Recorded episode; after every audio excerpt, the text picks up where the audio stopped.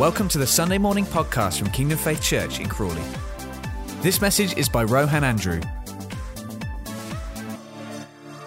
I've got a word from God this morning, and it's all about the power of an apology. The power of basically apologizing, saying sorry. And I just really felt during the week, this week, God just really spoke to me about how powerful it is when we just say sorry to people and apologize to people. And I'll, I'll, I'll, unpack it as we go along. But who finds it hard to say sorry? You know, when you've had an argument, you've had a disagreement with someone, or someone's done something to you, someone's offended you, who finds it hard to say sorry? I know I can. Anyone else? No, you guys are all great at saying sorry, great at apologizing. That's really good. Wow, I thought it was just me. Um, Myself and Anna, who's just walking down the aisle right now, we had a little bit of a disagreement this week. This is my lovely wife here, Anna, Pastor Anna. We had a small disagreement this week, um, as you do, as married couples do.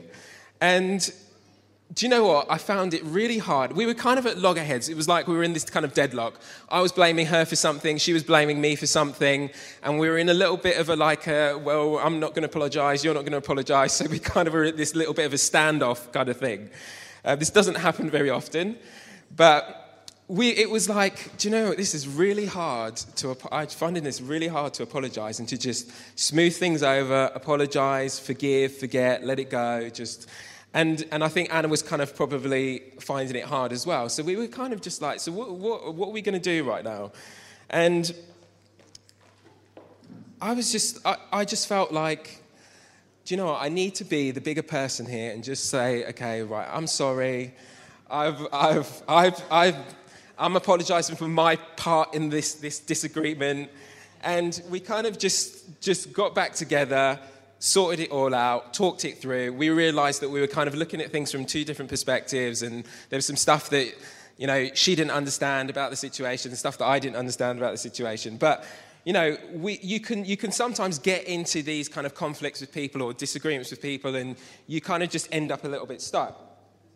So, you know, I, I, I, just thought this week, after, after that kind of happened, God started to speak to me about kind of the power of just humbling yourself and being the person to say sorry first and just deal with things.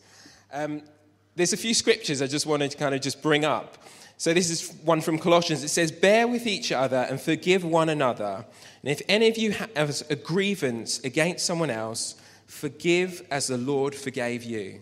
So that's saying, Bear with each other, forgive one another. And if any of you has a grievance against someone else, Forgive as the Lord forgave you. There's another one from 1 Peter. It says, Finally, all of you, be like minded, be sympathetic, love one another, be compassionate and humble.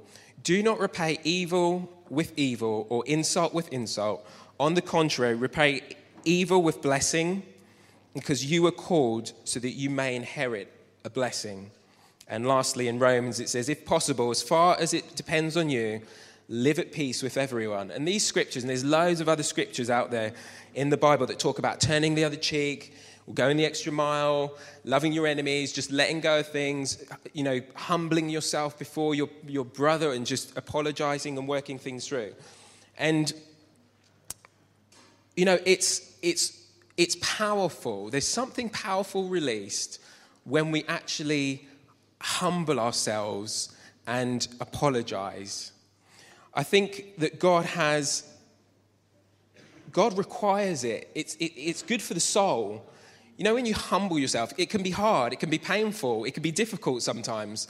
Like you don't want to, you don't want to admit that you're wrong, or you don't want to admit that the other person's right and you're wrong, and, and, and you, it, it can be hard work sometimes. But actually, God wants us to be that person, to to be the first one.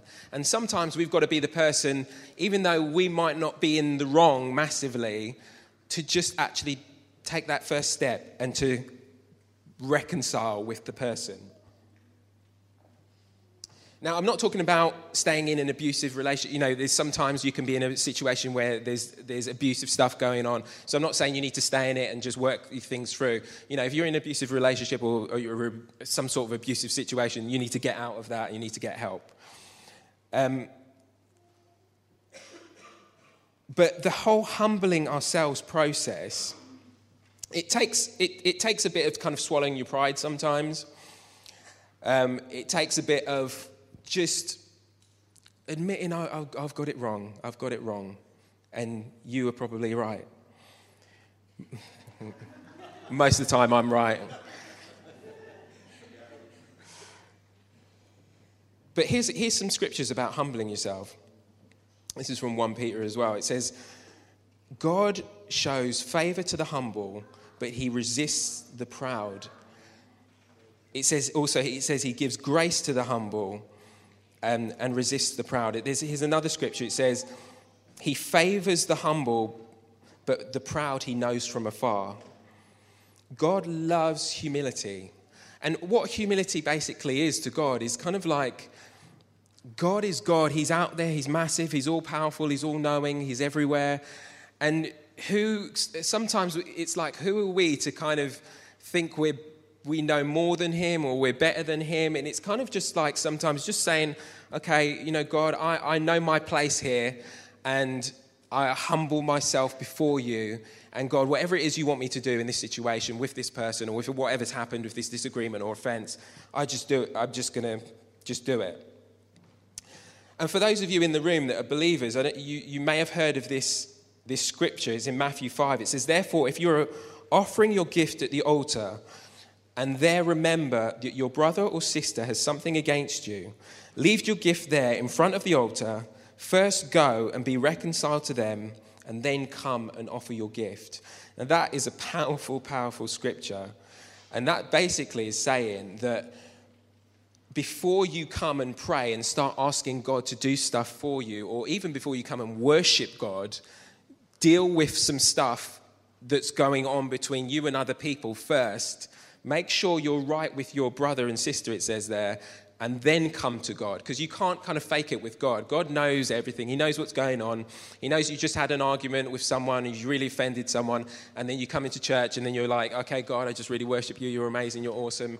Lord, give me all that money that I need, or my house, or sort this out, sort that. It's like God's like, no, no, no, no, no, no. First of all, go and sort that thing out with that person, and then you can come to me with that clear conscience, with that, you know, it talks about having a full assurance of faith and then sort it out.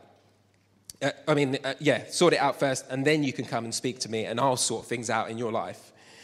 So he has a process. And we've got to kind of stick to that process. Otherwise, that's sometimes, I believe, that's actually sometimes where we don't see our prayers answered. We don't see things happening in our lives with God because there's, there's offense that we're holding on to, there's bitterness, there's resentment, there's kind of blame that we're holding on someone. God wants us to sort those things out first, then, then he'll, he'll carry on moving us forward in life and doing everything that He wants to do with us.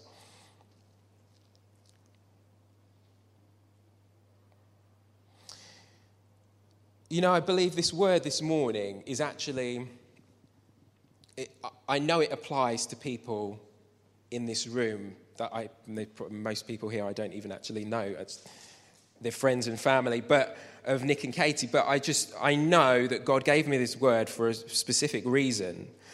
And I just want to encourage you this morning if there's people that you know you need to forgive, make sure you forgive them. If there's people that you need to be reconciled to, make sure you reconcile with those people. You know, life's too short to just hold grudges and hold offense and hold on to bitterness. You know, it, it, it can affect your health when, you, when you're bitter with people you know, sometimes people can, hold, can live a whole lifetime, you know, 60, 70 years and hold on to offense and things that happened to them many, many, many years ago.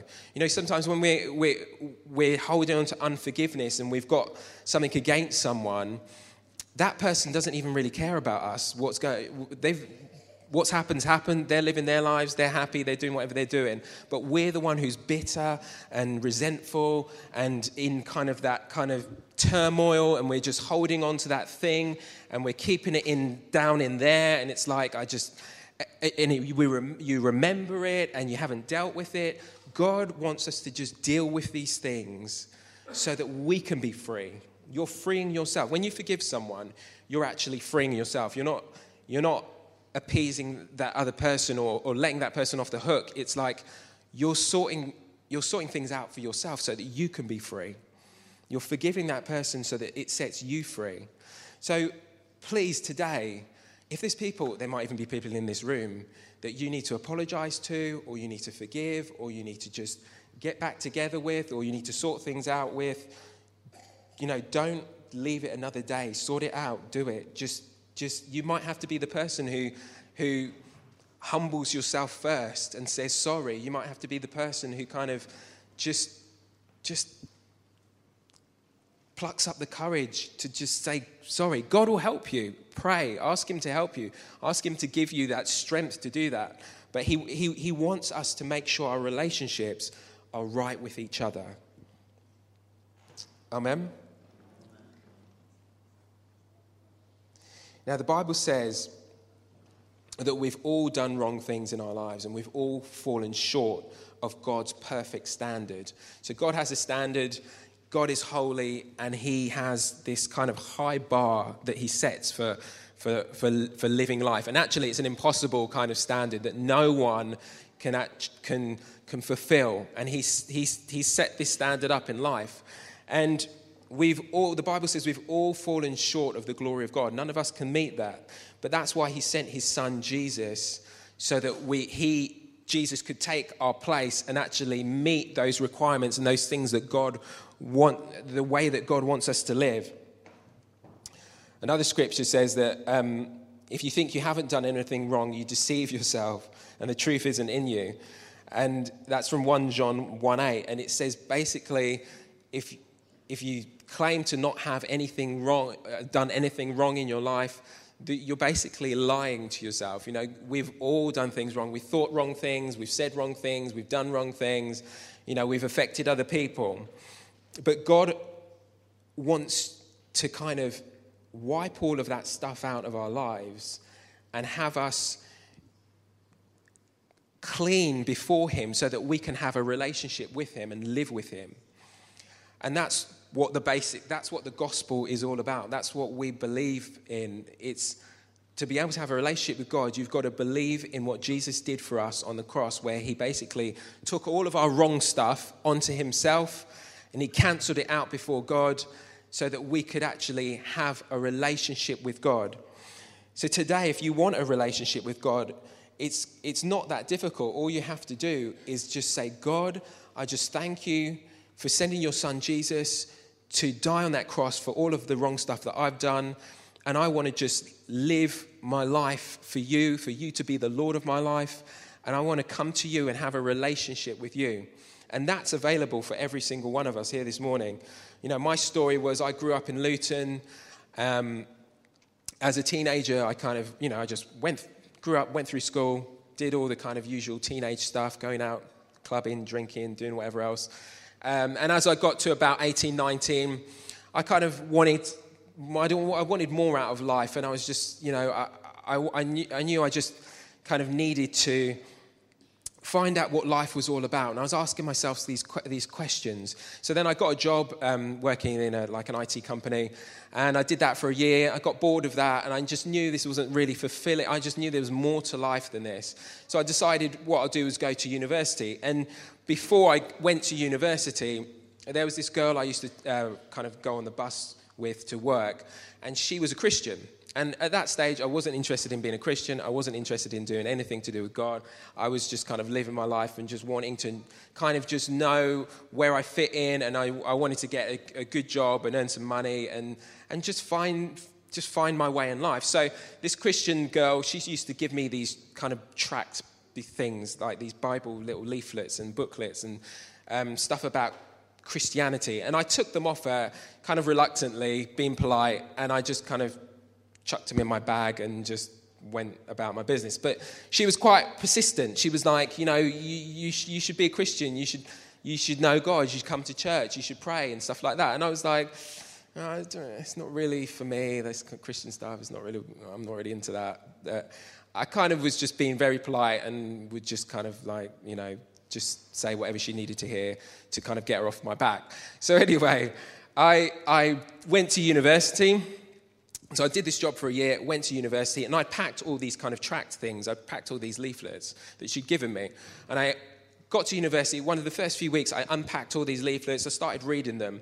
And as I was reading them, it was like there was something kind of true about this Jesus guy dying for my sins and, and, and, and this whole stuff about being a born again Christian and you can start a new life if you say, if you say this prayer and you, you want to live for God and you, for Him to become your Lord and Savior.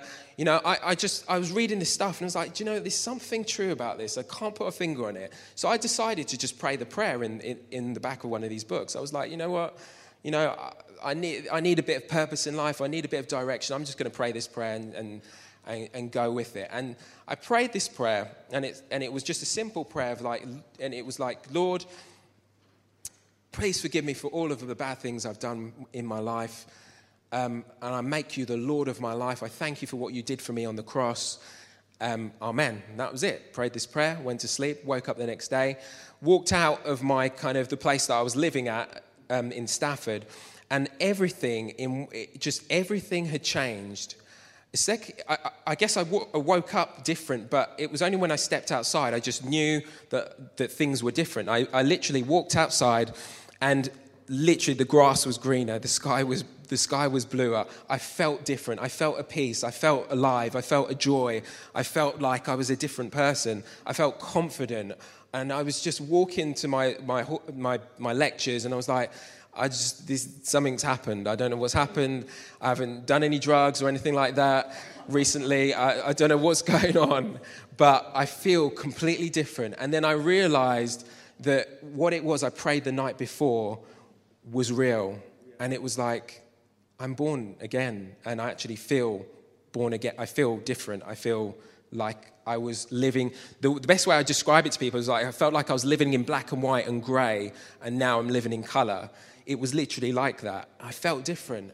And, you know, it was a long, you know, long story after that, but that was the beginning of my journey. And it's real. God is real. And that what happened to me was I went from being dead to being alive. I went from a life of, in darkness to a life in light. And I was connected to God, my Father. It, it, we, I was connected in spirit. And the Bible says, you know, His Spirit comes to live inside of me. And that's what happened. He came and lived inside of me. I asked Him to be my Lord and Savior and he became my Lord and Savior. He lived inside of me, and it was like, I'm, I'm alive. And I, you know, I didn't fully understand everything I did that night, but I just prayed this prayer, and it, w- it was a reality the next day. And I want to encourage you today, if, if that's something you want to do, um, come and speak to us after. Speak to Nick, speak to Katie, speak to myself, speak to um, Holly, forgot your name, Anna, as well. You know, speak to some people here and we can lead you through these, you know, praying and giving your life to God. But it's the best life. He gives you a peace, a joy, a love. He gives you a purpose, a reason to live.